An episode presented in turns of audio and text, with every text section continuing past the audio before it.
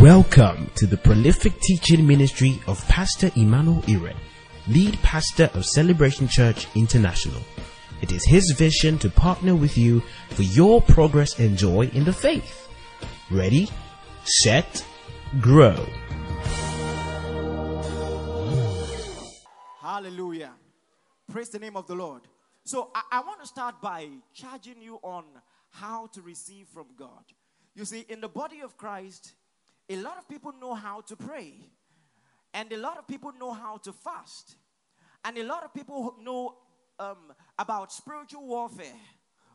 But what you may find to not be as common is the knowledge on how to receive from God and how to see His power manifest. A lot of people still don't know.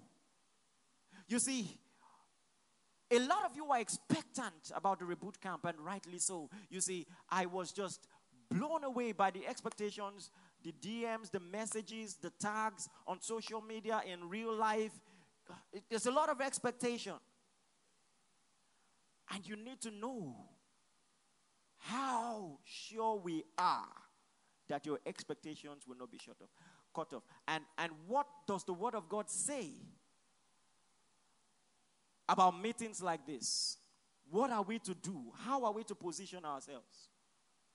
I want to read to you a text that you know very well Ephesians chapter 3. Ephesians chapter 3, verse 20. Hallelujah. Ephesians chapter 3, verse 20. Are you there? I didn't say it's the screen there. I said, Are you there? We'll read together. One, two, go.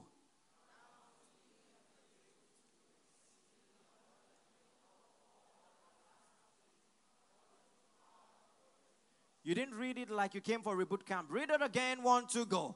Now unto him that is able to do exceeding abundantly above all that we can ask or think according to the power Hallelujah. So my disposition at Reboot Camp is not that he may or he might, but he will. He is willing and able. Glory to God. And that's number one. God is willing and God is able. God, you know, you might be here and you're expecting a healing and you're wondering, you know, you're preoccupied with what to do. Okay, I'm, it's time to sing. I'm going to sing now. Okay, it's time. It's time to pray. I'm going to pray now and you know, you're just overwhelmed by desperation to get what you came here for. My first word to you is relax. Hallelujah. God is willing and God is able. Able to do exceeding abundantly above. Hallelujah. So let me announce to you confidently your expectations will be exceeded. Say amen like you believe. Hallelujah. Say, my expectations will be exceeded. Hallelujah. So don't be preoccupied with how. Okay, now I will just sit down. Now I will just, you know.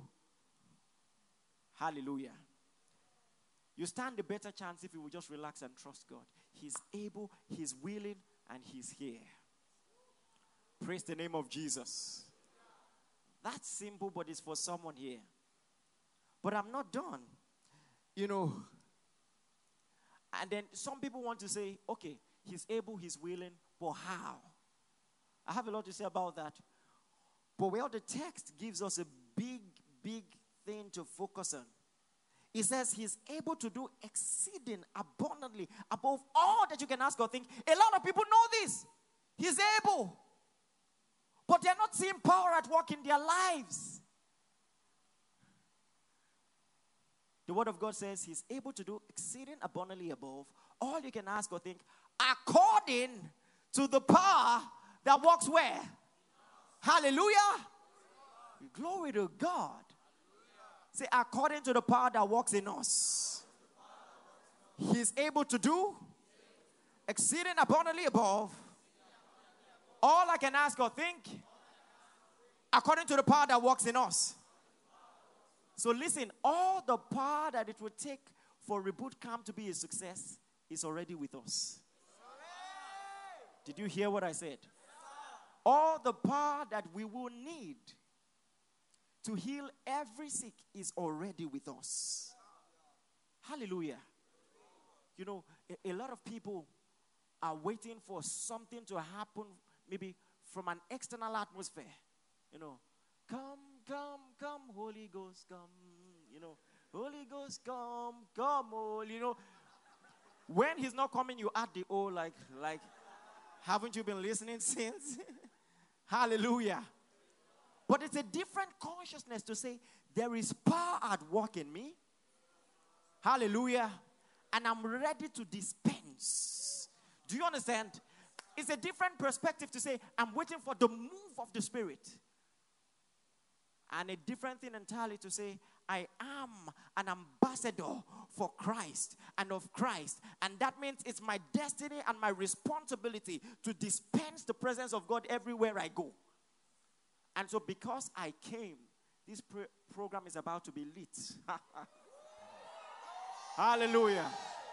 Because I came. Thank you, Jesus. Paul spoke like someone who had mastery. You, you, need to understand what ministry is.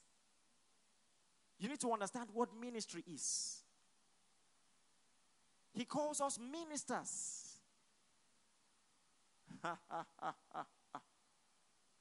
Have you ever been to a hospital and someone administered drugs to you? That's what a minister is. Meaning, there has to be a sense of control, a sense of ownership. So I'm not here hoping that you will be blessed. Oh God, I hope you'll be blessed. No, listen. Paul didn't talk like that. He said, not as, as if we're sufficient of ourselves to think of anything as of ourselves. But our sufficiency, our ability is of God. He has made us able ministers. There is an ability to this thing, there is a mastery to it. Praise the name of Jesus. You know, years ago, there were some ladies who had been attending our church. And one of them came to me and said, her friend had been having nightmares. The moment she lies down to sleep, she has barely even slept. She will begin to see visions, night visions. And one funny fellow will come and have all kinds of sexual activity with her and all of that. And my first reaction was, oh, why did she tell me? She has, she has been attending this church for about a month. How come she never mentioned? So I called her and I said, How come you never mentioned it? She said, A lot of pastors have prayed for me. I said, Can I pray for you? She said, A lot of pastors have prayed already. I said, Okay, can I try? Praise the Lord. And this is not to say, I, I, I don't know where she went. But the Bible says, These signs shall follow them that believe. Do you understand? It doesn't make me better than anyone else. This thing is available for all believers. Maybe I just dared to believe the word of God. Hallelujah. Laid hands on her, she fell under the power, and she saw a vision right in my office. She was by the waterside, and people in white were running away. And they were telling her, Go, go, go, go. Hallelujah. So I had finished praying for her, and she was still there, so we had to wait. When she was done, she woke up. I said, What happened? She said, I saw a vision again. I said, Did you see the guy? She said, Yes, he was running away. Hallelujah. I said, He won't come back. Thank you, Jesus. He has made us able ministers. Able ministers. I'm just assuring you, I don't know the challenge you're faced with. I don't know the ailment in your body. Hallelujah. We got you. Praise the Lord. You know, a lady shared a testimony in Abuja. She had been attending the reboot camp, but she had had this terrible ulcer and it got worse. The, last day, Sunday morning, she was even vomiting blood. So she wasn't going to, but something just pushed her. Let, let, let her just wear her cloth and come. You know, so she got to the venue. As soon as she entered the door, the pain vanished. Do you understand? So she sent me a DM yesterday and she was like, Pastor, you won't understand. I'm still surprised.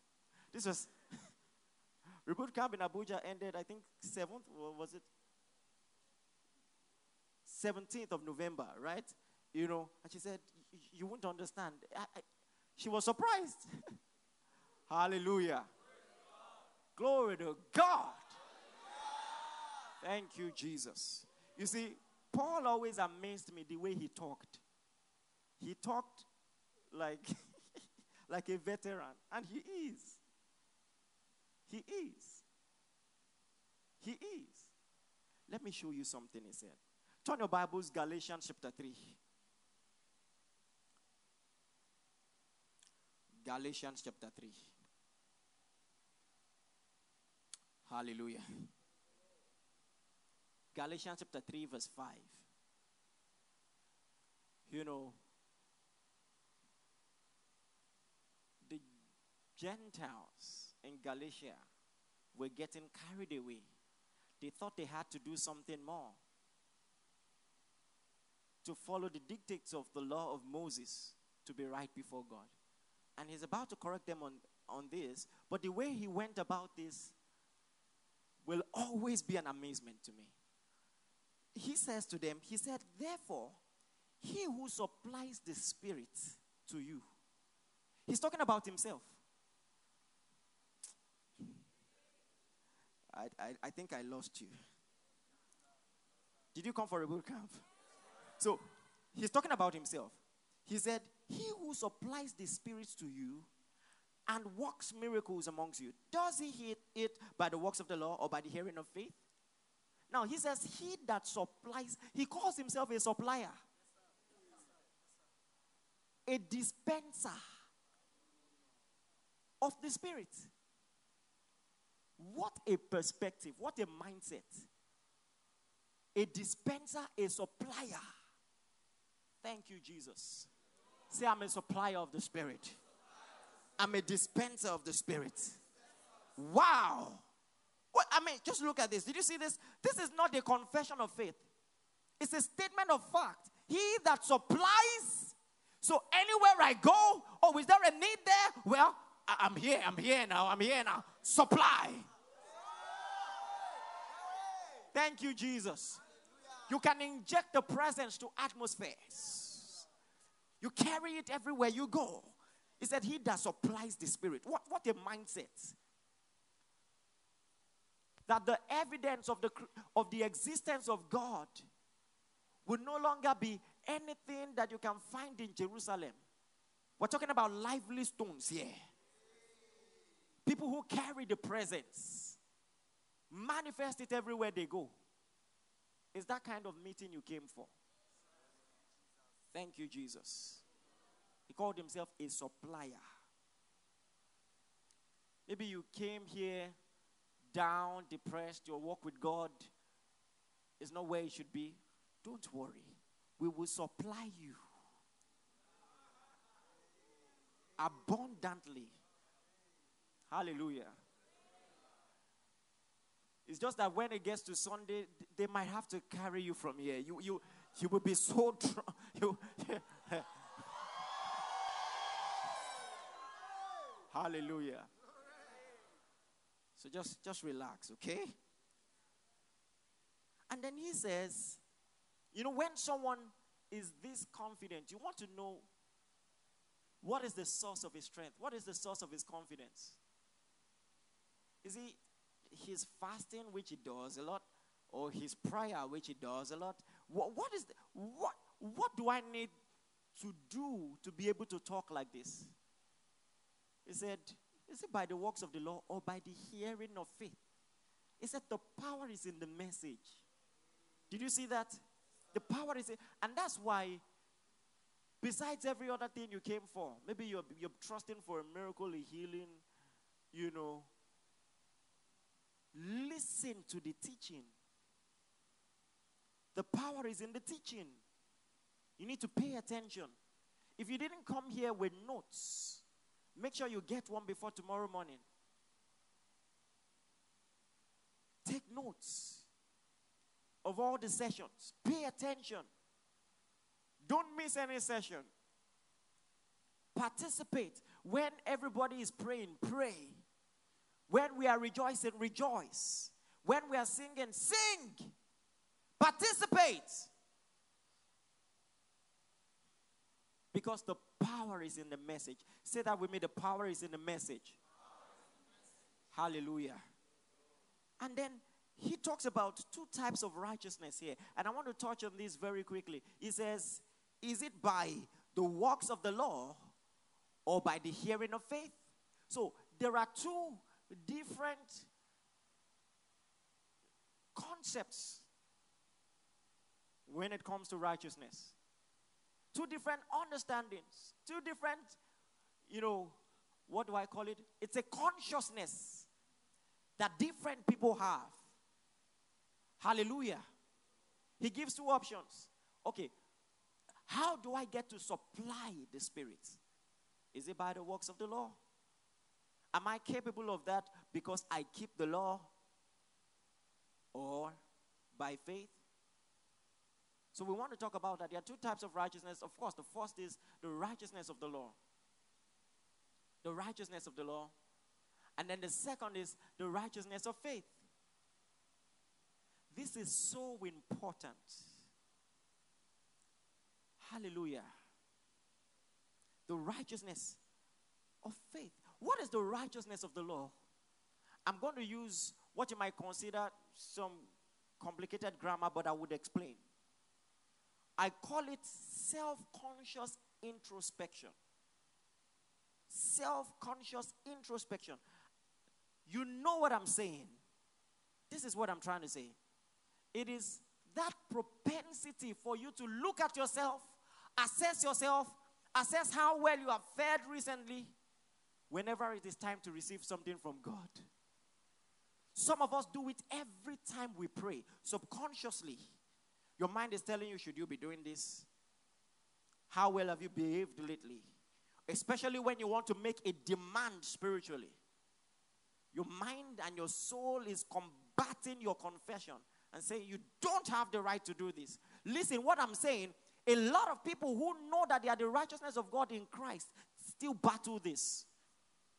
Because there's a difference between what you know in your head and what has renewed your mind. You know what I'm saying? You, you still, you're still, you're still trying to meet up despite all the messages you've heard. All the messages you've heard. Every morning it's time to pray, it's a struggle. And there are three effects of this type of righteousness. Three effects. Number one is either, let me just list them out to you. Number one is self righteousness. When you seek righteousness by the law, you become boastful. You become self, you know, like that Pharisee that prayed in the temple and said, I thank you, O Father, that I'm not like this unrighteous publican. Question What is your business with the other guy? You came to talk to God, but you're looking at him and saying, Look at him. The way I observe him, he's not a tither. He doesn't fast. Have you seen people who are always trying to outdo you in devotion? It's like it's competition. Have you found people like that? They, they see devotion as an opportunity for them to exert their superiority over you. This is what righteousness of the law births in people. Self righteousness. You become boastful. There is a second effect because quite I mean if you if you always assess yourself and you want to assess yourself based on how you have performed, many times, even by your own scorecard, you will fail. And so that will lead to also, I mean, the next thing I want to talk about self pity. Self pity. Have you seen people who are always sorry? I mean, that's the summary of their Christian devotion sorry. Always apologizing. And I'm not saying it is wrong to admit guilt. I mean, admit wrongdoing. You know, but some people, do you know, what I'm talking about can be so terrible. Have you ever prayed for so long and when you were done, you still felt con- condemned? I've not prayed enough. I'm not talking about just the normal urge, like the nudge of the spirit to pray longer, but it's condemnation, even about good stuff, Christian devotion. Oh, I'm not reading enough. There is the godly aspect of that. You should desire to study more and pray more. But when, no matter how much you pray, you still feel down, that's not the Lord. That's not God. Did you hear what I said? Do you understand the difference?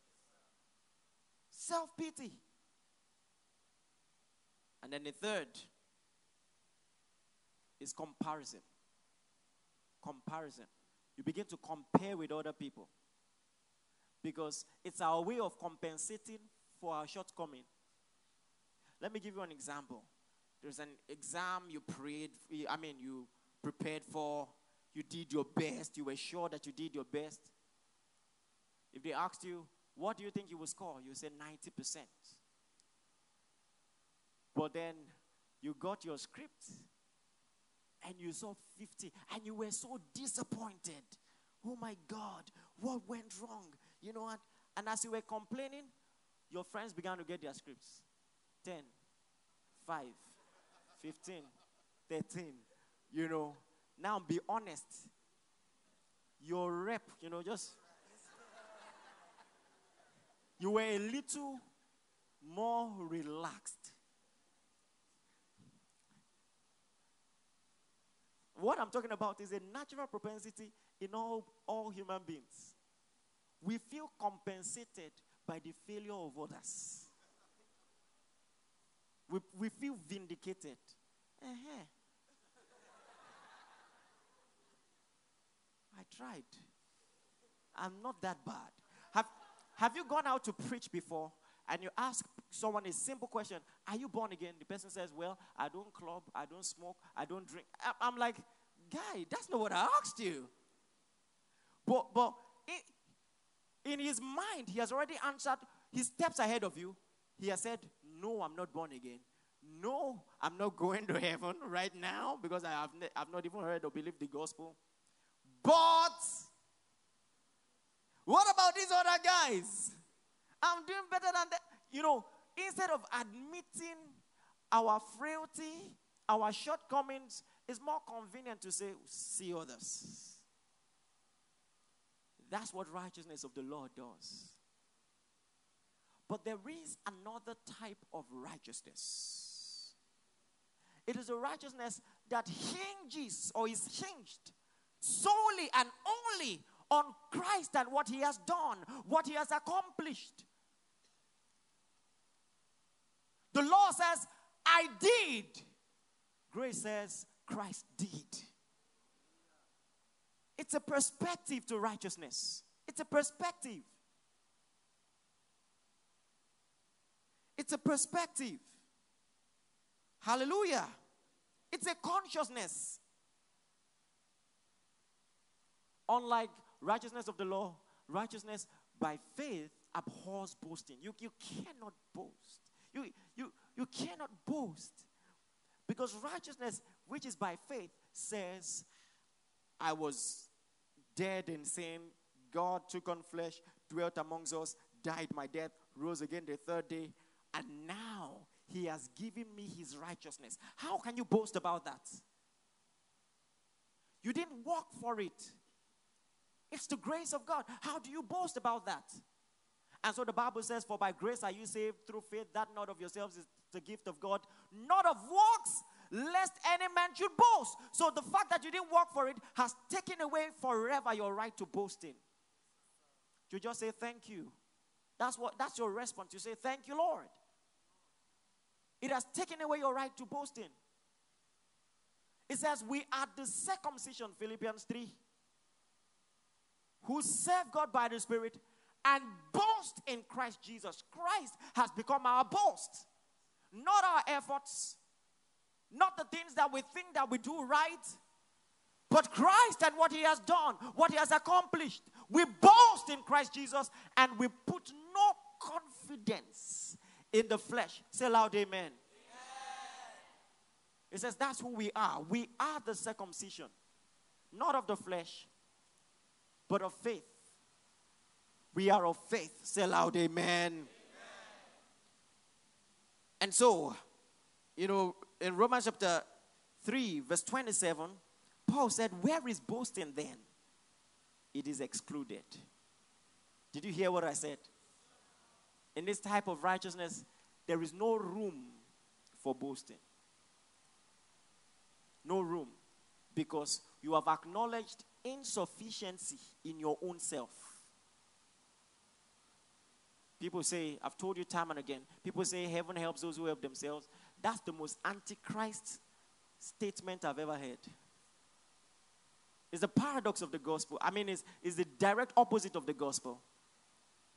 The message of the gospel is you could not help yourself. The Bible says, when we were without strength, did you hear that? When we were without strength, Christ died for the ungodly. So we could not help ourselves. We needed a Savior, and He saved us. Thank you, Jesus. Say, Thank you, Jesus. And so the Bible says Abraham believed God, Romans chapter 4, verse 3, and it was counted unto him for righteousness. So we are talking about faith for righteousness, a type of righteousness bestowed on you simply because you believe. He believed God and he was declared righteous.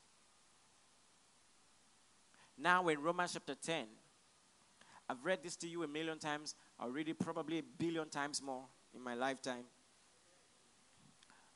Paul begins to compare the two types of righteousness.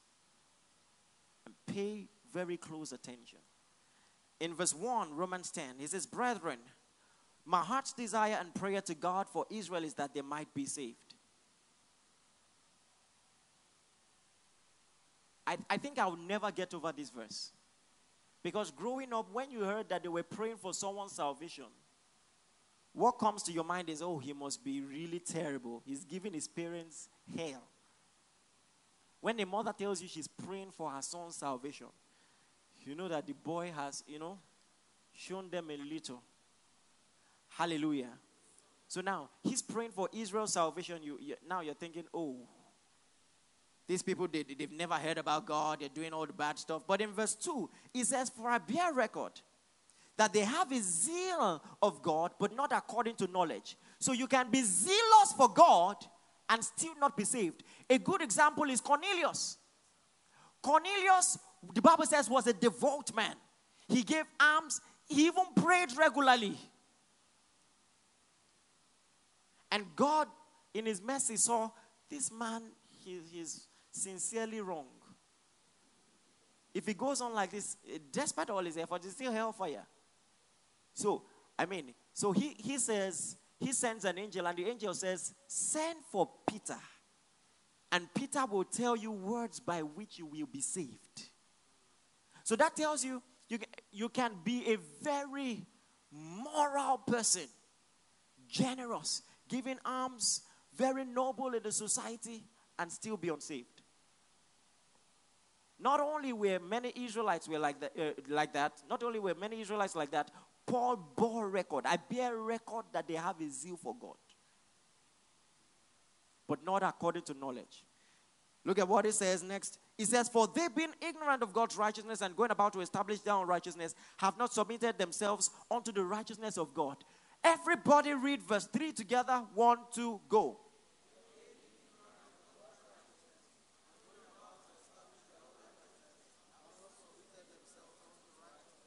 All right, so that means there's a type of righteousness that God calls your own.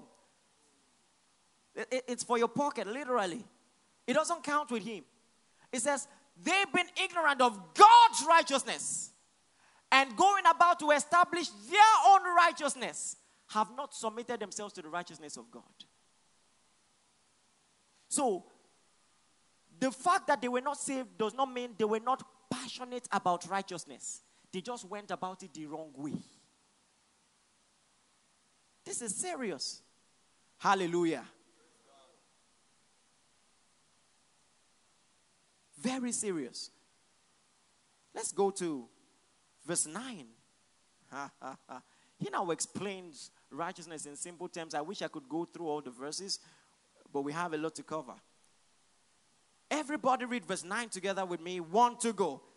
That if thou shalt confess with thy mouth the Lord Jesus and shalt believe in thine heart that God hath raised him from the dead, thou shalt be saved. This is, this is how to be saved. So simple. I mean, these people are walking, overwhelmed with efforts. And he says, If you shall confess with your mouth the Lord Jesus and believe in your heart that God has raised him from the dead, you shall be saved. Hallelujah. He says, For with the heart man believeth unto righteousness. This is how righteousness is birthed. With the heart, man believes unto what? And with the mouth, confession is made unto what? Say, Thank you, Jesus. I believe you died for me. I believe you rose again the third day. I am raised together with you. And I'm seated with you in heavenly places, far above principalities and power and might and dominion and every name that is named. Hallelujah. Glory to God. And so it's so simple. So simple that it began to affect Paul emotionally. He used a strong word. I don't want to get into that now. But it, it began to bother him. These people, they, I mean, they are good people, but they still aren't saved. I want them to be saved. You see, God is no respecter of persons. What I just said is one of the biggest revelations in the New Testament, as simple as it is.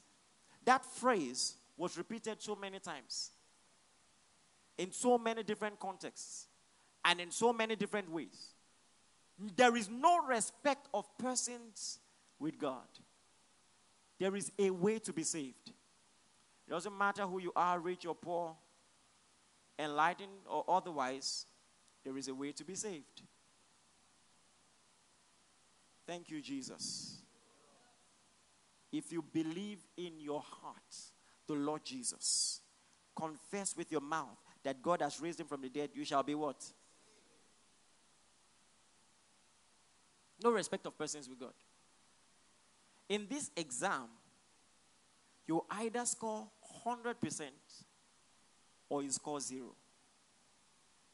Did you hear what I said? Because unlike righteousness of the law, righteousness of faith is not comparative. You, can, you can't compare with another person.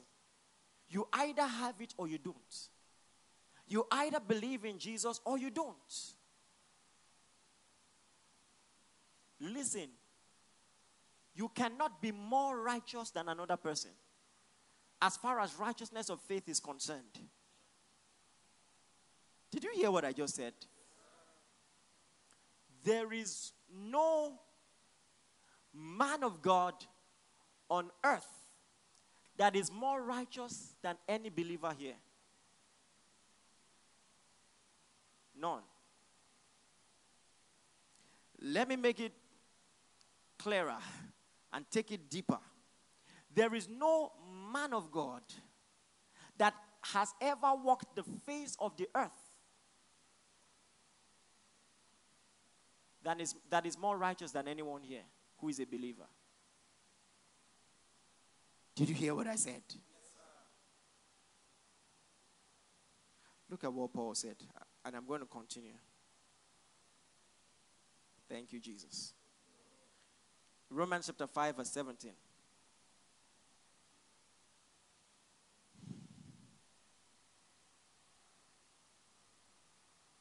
Romans chapter 5, verse 17.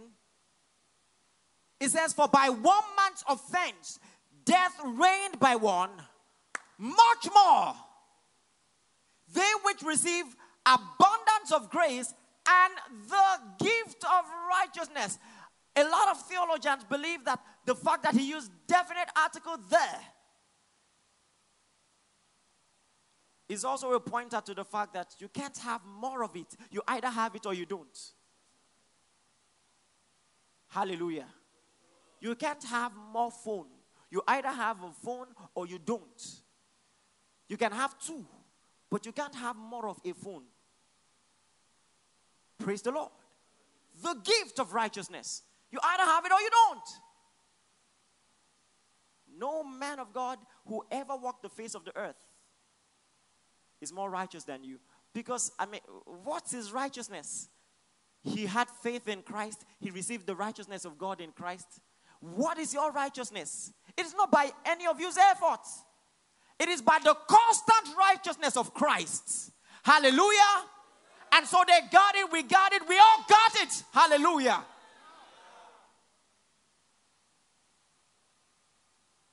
Let me say it in a deeper way. If based on all that you have, I, I, you have heard up to this point, you can understand.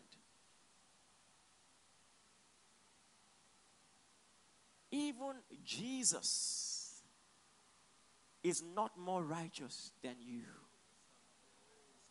You have to understand why. Because your righteousness is his righteousness. Your righteousness is his righteousness. Hallelujah. Listen, if I was to title this sermon, I would call it the righteousness consciousness. Listen, you cannot do great stuff for God without what you're hearing. You might have heard it before, but you need to let it sink. Let, let meditate on it. That there is no apostle that has a better stand with God than myself. Do you believe in your stand with God? Do you believe in your access to God? Nobody needs to go for me. He loves me. You, you have to believe that. You are the righteousness of God in Christ. You, you, you, he sees you as though it were Christ. You, you have to understand this. That's how he sees you. And until you see yourself that way, you will have a lot of inheritance that you don't exploit. Because you spend all your devotion time begging and crying and whining about stuff you already have. Hallelujah. So you need to learn about yourself. Literally. When you get born again, the next thing is you need to start learning about yourself. Because all the time you always receive more than you know. And Paul begins to pray that the eyes of your understanding will be enlightened. And that's what's going to happen to you in this camp meeting. Come on, say loud amen. amen. I mean, just think about it. You know, I told you the Bible says God is no respecter of persons. One of the first people to make this statement was Peter. Peter had, you know, this superiority consciousness. Guess why? Because, I mean, he, his righteousness, he, he thought righteousness was by, by the law. the Jews have no dealings with the Gentiles. God wanted him to preach to Cornelius. God had to stage a drama in his sleep. Play the same film three times. Brother still didn't get it. By the time he woke up, he had already sent the people from Cornelius' house. God, when God speaks to you three times in a dream and still talks to you when you wake up, you know you are stubborn. And so God spoke to him again. He says, There are people at your doorstep, follow them, doubting nothing. Stop doubting, follow them. And so he went there. When he saw all that played out, he said, I perceive. Ah, yeah, yeah, yeah, yeah. This was his observation. I perceive that there is no respect of persons with God. Oh, God listened to Cornelius. Not only did he listen to Cornelius, oh, pay attention. You see, in, in the next chapter, chapter 11, specifically verse 15, the people in Jerusalem had been criticizing Peter. So you went to the house of a Gentile. They began to criticize him with their religious mind. We are Jews, we are superior, you know better. You shouldn't have dined with them. And he began to explain everything that happened, he, said, You know, I didn't even want to go. I saw the same trance three times. And when I woke up, I heard a voice from the Holy Spirit, the voice of God telling me, Follow them, doubting nothing. I went there, and you know, I was just going to preach, go through the modalities, and go. But as I was still speaking, chapter 10 says, The Holy Ghost fell on all them that heard the word. Chapter 11, verse 15. Oh, glory to God. Can you project that? Or open your Bibles, everybody. You need to see what he said. This is good stuff. Now, this is Peter, the great apostle. He's about to explain what happened in the house of a Gentile. And this is what he says. Everybody read it together. One to go.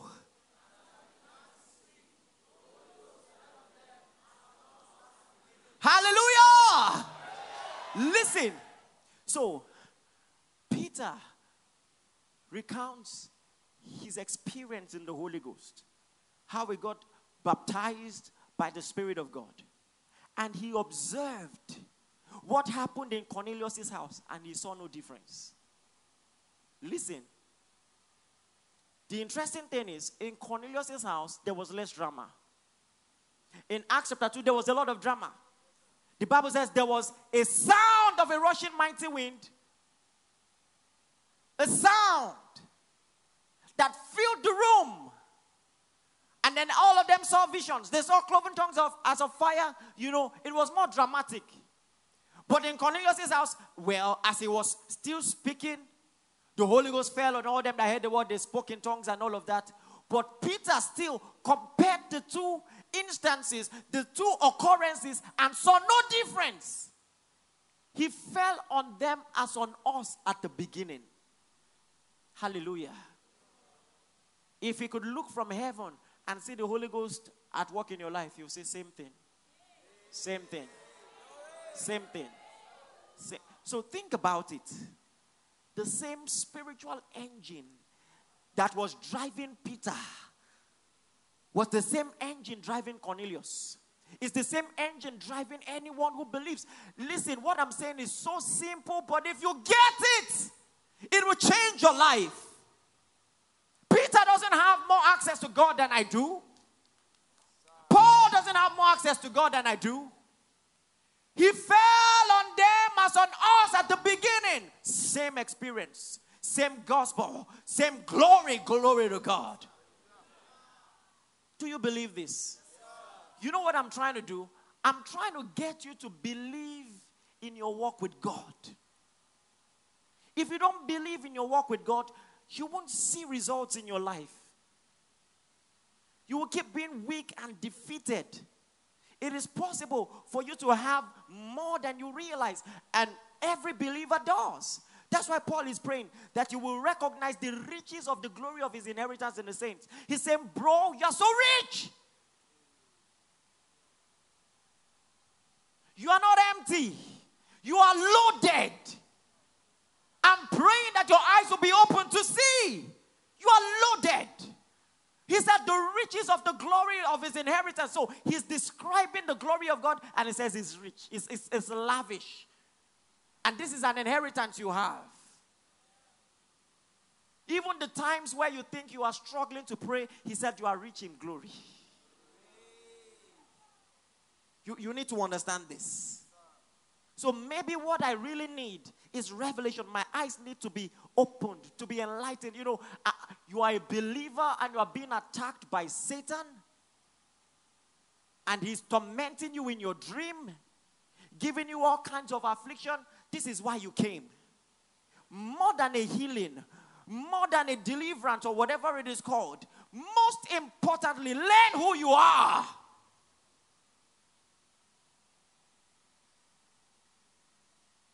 If you came and the pastor laid hands on you, that's wonderful. It's great. But sooner or later, you, you're going to need to learn to take a stand for yourself, for your family. Hallelujah. You need to have faith in your relationship with the Lord. Let's see what the Bible says about this. Oh, glory to God. Oh, ho, ho. You know, just thinking about the text I'm about to read to you, I'm already dancing. I'm hallelujah. Romans chapter 5, I have to be very fast now. Romans chapter 5, verse 1. You know, he says, Therefore, being justified by faith, we have peace with God. You know, a lot of people who are born again still can't boast of peace. It's a mystery. But you have it. You have peace with God. You think God is angry with you, and He says you have peace with God. Some of you need what I'm saying now. Say, I have peace with God. God is at peace with me.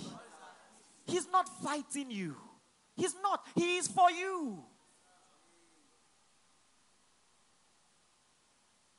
Oh, thank you, Jesus. Therefore, I like therefore. Thank you, Lord. Whenever you see therefore, you need to find out what it is there for. Hallelujah. He's about to say something important, something conclusive. Meaning, I said all this to say this. Hallelujah. Being justified by faith, we have peace with God through our Lord Jesus Christ, by whom also we have access. Access. Have you ever tried to get close to a famous person and you tried everything his PA, his email, and his number, and you know you couldn't get it? But now we're talking about the biggest being in the universe. God Almighty said you have access. Hallelujah. Meaning, if you were to be in a room and you needed to see him, no bodyguard is going to stop you. You're just going to walk through. You're going to greet them. Hallelujah. That's my dad. It's, it's, my, it's my dad in there. It's my dad. Hallelujah. I've got access. Listen, this is a mentality, a consciousness. Hallelujah. It's my dad. Say, say that he's my dad. You know, when, when you look at when, when you look at the oceans, you know, the sun, the moon, you see all the greatness, the splendor, you say, hey, that's my dad. Yeah. Hallelujah. Actually, my, my daddy, I think it's more personal to use daddy. You know, my, my daddy made all this stuff. Huh? Hallelujah. It's a consciousness to have. Hallelujah. Oh, glory to God. Say, I have access. Hallelujah. I have access. Oh, dekenemendo cross tebehe. I have access. No one has more access than I do. Hallelujah. When I pray, he hears me. Because he's my daddy. He looks out for me. He wants the best for me. I have access. In the reboot camp, as I pray, he will hear. It's the way it is. It's the way it is. Pray, not get answers. I, I, I don't know what you're talking about. I, I have access, you see. I, I have access. Hallelujah. It's an everlasting privilege. Hallelujah. Thank you, Jesus. He says, by whom also we have access by faith into this grace. We have entered grace. Don't you understand? He says, wherein we stand He's talking about establishment in this consciousness. You had access.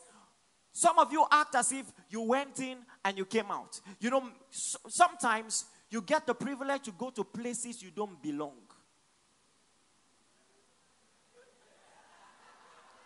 So you just visit, you know, and then when you're done, they take the ID card from you, you drop it at the reception, you sign out, and you go.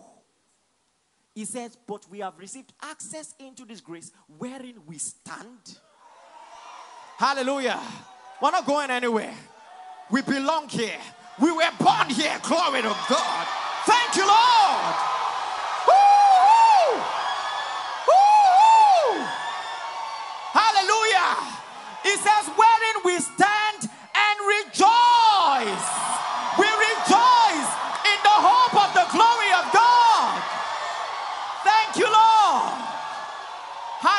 Hallelujah. Listen, the reason why your devotional time is so boring is because you are not access conscious. If you were access conscious, there will be more rejoicing. There will be more rejoicing. Instead of complaining, there will be more. He says, We stand and rejoice. Hallelujah. We belong there. The place he's describing was the place that people were afraid to go. Even the miniature version of what we are version of what we are talking about was still so devastating, so dangerous. When the high priest was about to go in, they had to put a chain in his leg because if he did anything wrong, he was going to die. And if he died, nobody could go in to bring him out. So they would have to drag him out. Hallelujah. Then that's the place he said you are dancing and rejoicing. Hallelujah. You, you, you, are, you are feeling at home in the most holy place.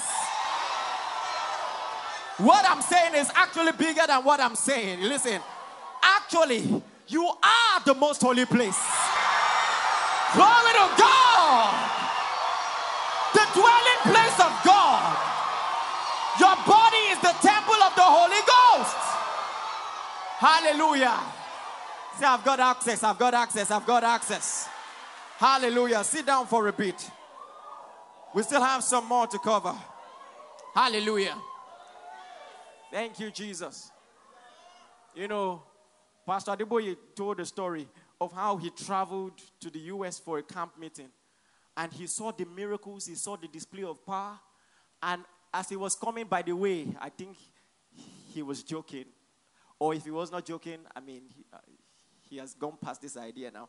But as he was coming back in the plane, he said, God, when I return to Nigeria, you must do the miracles I saw there. Otherwise, I will tell everybody you are racist. Hallelujah. But the good news is no favoritism with God. There is no move of God you see anywhere in the world that you cannot see in your life. It's, it's, this is access language. Do you understand what it is? It's, it's a consciousness. Yes, that's, that's how we are. Do you understand? So you, you have to renew your mind and talk like this, you know, and, and, and think like this. Ephesians, Ephesians chapter 2, verse 11. You know, I like this. He's reminding you of your past, and then he tells you about your present. He says, Wherefore remember that ye been in time past Gentiles in the flesh, who are called uncircumcision in the flesh by that which is called circumcision in the flesh made by hands. He says that at that time you were without Christ, being aliens from the commonwealth of Israel and strangers from the covenant of promise, having no hope and without God in the world. Verse 13 says, But now in Christ Jesus, you who sometimes were afar off. Are you with me today?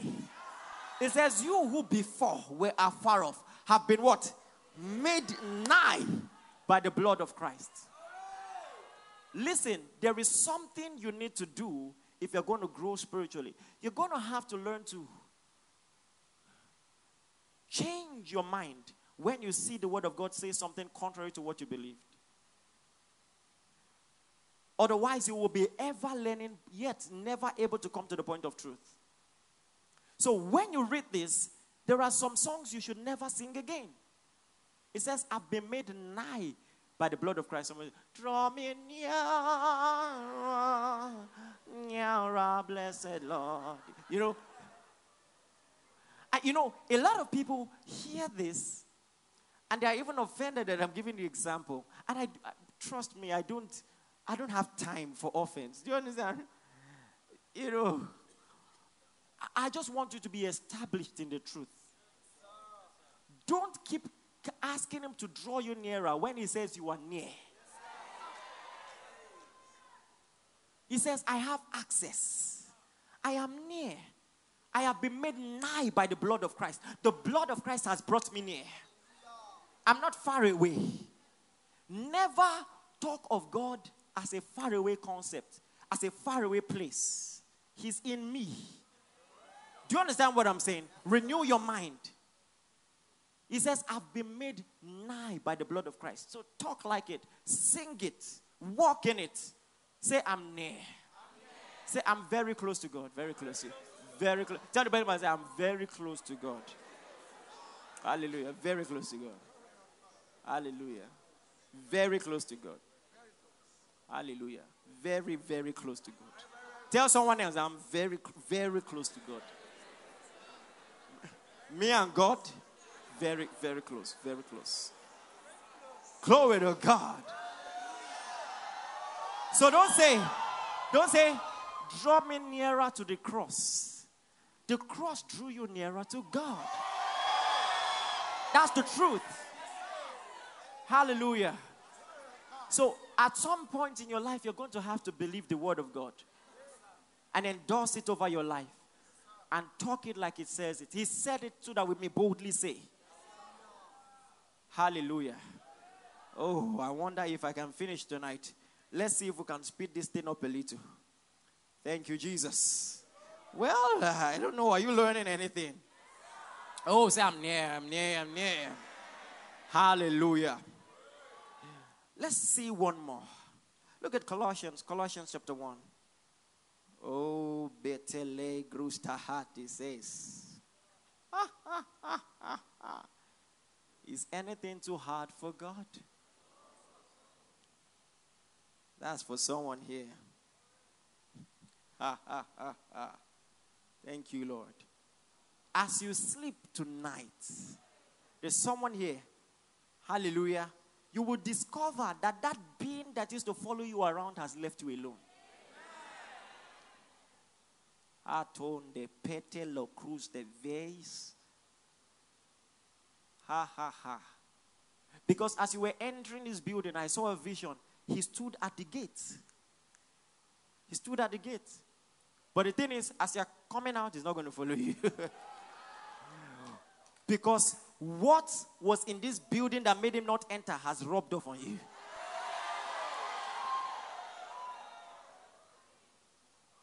Tali mega It's a supplier, don't forget. With the share You know? Hallelujah. Colossians chapter 1, verse 27. I have to be very fast now. He says, To whom? to whom God would make known what is the riches of the glory of this mystery among the Gentiles. You know, Gentile, everyone who is not a Jew, Nigerians, Egyptians, Americans, Gentiles, non Jews. Hallelujah. And then the Jews had this sense of, you know, superiority. They thought there was favoritism with God, that God had honor for them just because they were Jews. But he says, God has revealed a mystery to the Gentiles. The Jews thought they were the only one who had the right to God. That's why they said he, they called him the God of Abraham, Isaac, and Jacob. They were saying that to edge you out. You have to understand that. Anyway, by faith, we're, we're children of Abraham, right? Galatians chapter 3, Galatians chapter 4. You know, but, but he says, now God will make known the mystery, the riches of the glory of this mystery to the Gentiles, which is what? Christ in you. Christ in you, the hope of glory. Deck your day. Hallelujah. Duvra. This is so beautiful.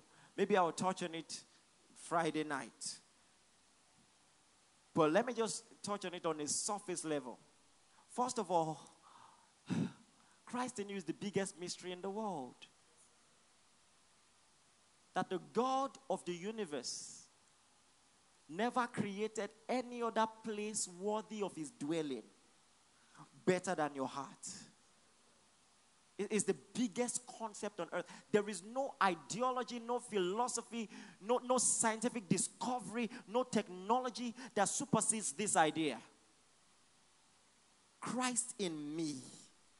Christ in, don't forget what we're talking about righteousness, consciousness.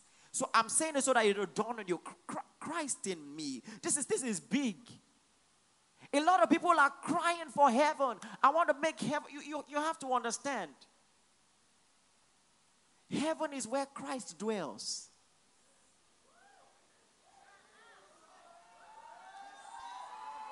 So you, you, you need to understand when you get to heaven, there is still going to be a new earth on which you are going to live.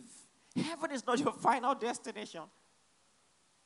You are always going to be on some earth. Hallelujah. And your real divine experience will be Christ in you. So it is not so different from what you already have. Listen, even that new body, I've told you this before. The new body you are going to receive, what makes the new body special is the spirit. The only thing that makes that new body special is it will give more expression to the spirit you already have. Do you understand what I'm saying? This spirit is limiting. This spirit can get tired. Uh, this body, I, I beg your pardon, can get tired, can get sleepy, can get hungry. There are a lot of inordinate affections in this body. And that's why you need to put it away. And so your spirit is going to have more expression in a new body. But listen, the body is for the spirit. The spirit is not for the body. So you you you as you're looking for that new body, you'll still be conscious of Christ in you now. Now are we the sons of God. You, you have to understand this. What is inside you is bigger than what is coming. What is inside you is bigger than what is coming. Hallelujah. You have to understand that. So, what is Christ in you? Christ in you simply means salvation. That's what Christ in you is. That's, that's what it means to be born again. For the Spirit of God to dwell in your heart. You see, oh, glory to God. In John chapter 3, Jesus was talking with Nicodemus. Nicodemus says, I know that you're a great te- teacher from heaven because no one can do these great miracles except God be with him. And Jesus said to him, Verily, verily, I say unto you, except a man be born again, he cannot see the kingdom of God. I said, How can a man be born when he is old? Will he enter his mother's womb again to be born? And he says, Except a man be born of water, which is the Spirit. So, what it means to be born again is to be born of the Spirit. For, for the Spirit of God to dwell in your heart. That's Christ in you, the biggest concept in the world. And that's the hope of glory. Praise the name of Jesus. Now, thank you, Jesus. This was the first time that metaphor was ever used for salvation. Born again. Jesus was the first person to use it. But Jesus definitely was not the first person to preach about salvation. The prophets preached about salvation. They used different other metaphors. He will take away the stony heart out of your flesh, give you heart of flesh. I will walk in them. Those were all metaphors of salvation. Are you getting what I'm saying? There are several orders in the New Testament. Light uh, translated us from the kingdom of darkness into the kingdom of dear son. So many other metaphors. But Jesus says, except a man be born again. And this one is so powerful, especially because intrinsically, just by the term, you learn something about salvation. Pay attention. Hallelujah. You see, a lot of people mock Nicodemus, but they've not learned from Nicodemus. Nicodemus understands it better than they. Because Jesus got Nicodemus' attention. Of course, he knew Nicodemus would respond the way he responded. No one had ever used that metaphor before born again. So Nicodemus ex, you know, expressed his confusion. How can a man enter his mother's womb when he's old? Do you know how confusing it is? Stand up, please. You know, if I tell you you need to be born, how do you obey that instruction? Uh, uh let, let me ask you this. What role did you play in your parents giving birth to you? Did you advise them? Where you're like, guys, it's time. Like, yeah. What role? You are the product of their affection, the product of their effort. Hallelujah. Please be seated. And so when he says, be born, he's telling you it's beyond you. Hallelujah. It's be intrinsically by the term be born again, you already know this has to be by grace you know, because I am the product, I, I have to be born by the activity and by the agency of something else. Hallelujah. Do you understand what I'm saying?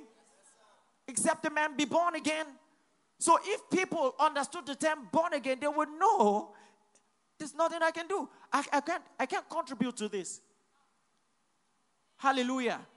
No child was part of his family planning process. No child gets the privilege to participate in such a thing. All you knew is you came.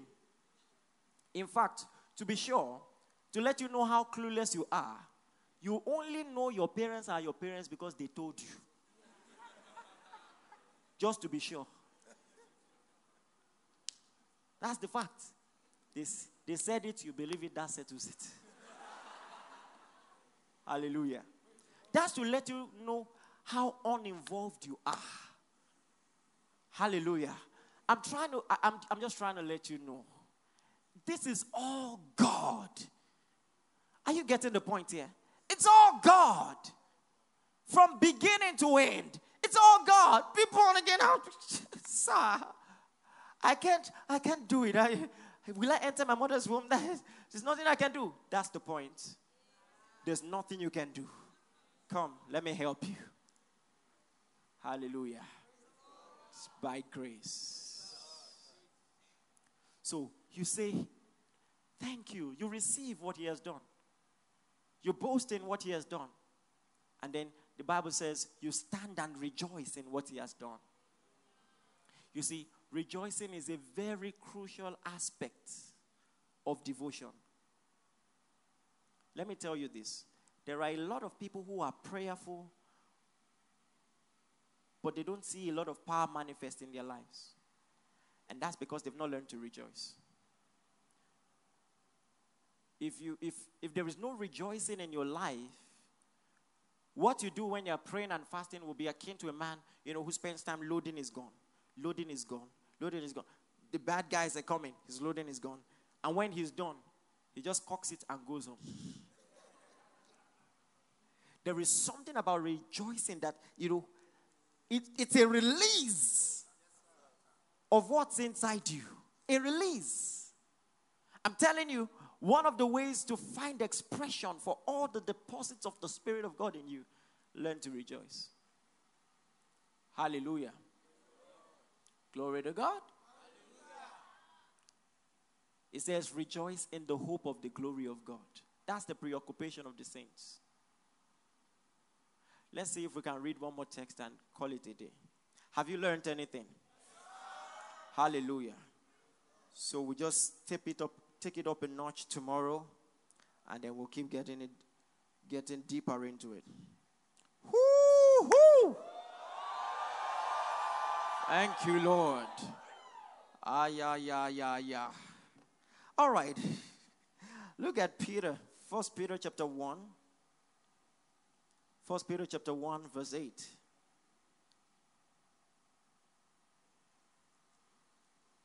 Ha ha ha. Thank you, Lord. Christ in you, the hope of glory. See, I've got Christ in me. And then if you're here and you're you're not born again, you're missing a lot. Ah, you're missing a lot. You're missing a lot. Hallelujah. This is good news. It's good news. You don't have to die. You can live forever.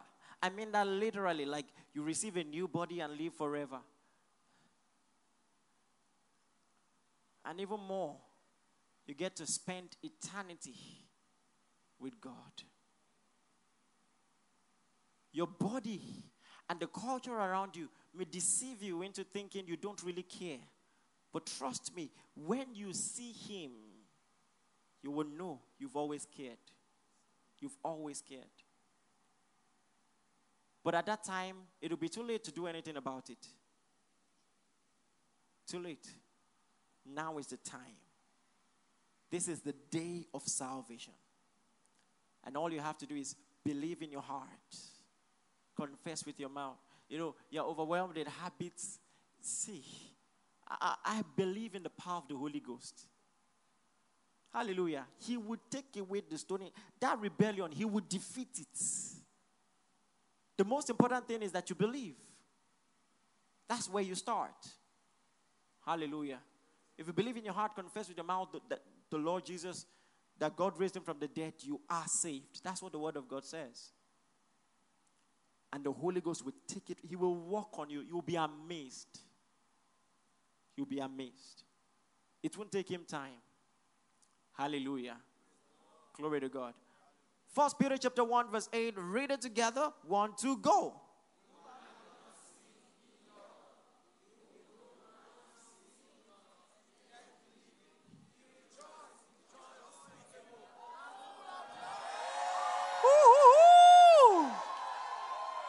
Hallelujah. You see, your relationship with God, your love walk, is very confusing to a carnal man. Very, do you, you know, imagine you never had any religious experience and then you saw someone praying. I mean, you enter a room and someone is talking to someone and there's nobody there. Father, I thank you. You are good, you are kind. No God like you. And you're like, and you tap him. He says, Sorry, who are you talking to? Oh, I'm talking to God. Uh, is he here? Yes, he's here. he, I mean, he's here. He's always with me. And the person is thinking, oh, something is wrong with this. you know. So he said, I don't understand this. Tell me about this. Well, you see, man fell, and 2,000 years ago, God took on flesh, he became man. He was still God, but actually he was fully man. and then God died, rose up the third day, ascended up into the clouds, and then one day he's going to appear in the same clouds riding on a white horse. And person like, Hallelujah. Thank you, Lord. If faith in Christ is foolishness, may I never be wise. Hallelujah. Own it. We are all foolish. Hallelujah. Thank you, Lord. And then the person is like, ah, You're so much in love with him. Have you seen him before? Uh, no. In whom have you not seen, ye love. This is, and the funny thing is, this is not a long distance relationship. Hallelujah. He's closer to you than anyone else is capable of being. Hallelujah. Eh, eh, you've not seen him before, but you're, you're in love. No one else, oh, no one else has touched your heart like him. Hallelujah. Though now you see him not, he says, you love. He says, though now we see him not yet believing, ye rejoice with joy unspeakable and full. Thank you, Jesus. Oh, glory to God. Joy unspeakable. Joy inexpressible.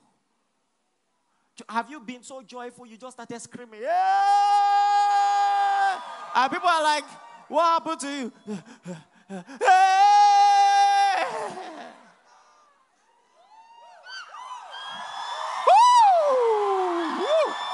Yeah. That's it. Joy. Joy. Joy. Woo. Hallelujah. Listen, he's talking about the hope of the glory of God. But he says, we don't wait for it as if it is something in the distant future. He says, You rejoice with joy of what the Greek calls full of glory means you rejoice as if already glorified. So, in your walk with God, the mentality and the consciousness is, is as good as done. Because I carry his seal upon my heart. I have assurance of salvation. Listen, a lot of people are waiting for the coming of Christ, they are waiting for resurrection. But resurrection is not an event, it's a person. He said, I am the resurrection. Hallelujah. So listen, listen. If he is in you, then that's settled. Hallelujah. So it says you rejoice as though it has already happened. So some people think, think I can only imagine what it will be like when I see him. I will dance. Will I dance? Will I sing? He said, Don't imagine. Start rejoicing now. Glory! Hallelujah! Joy unspeakable and full of glory! Full of glory! Full of glory! Woo-hoo! Thank you, Lord. Give him the praise. Bless his name right now. Thank him. Pray in other tongues. Thank you for listening. We are sure that you have been blessed. For inquiries, reach us on our helpline 0809 996 7000. Blessings.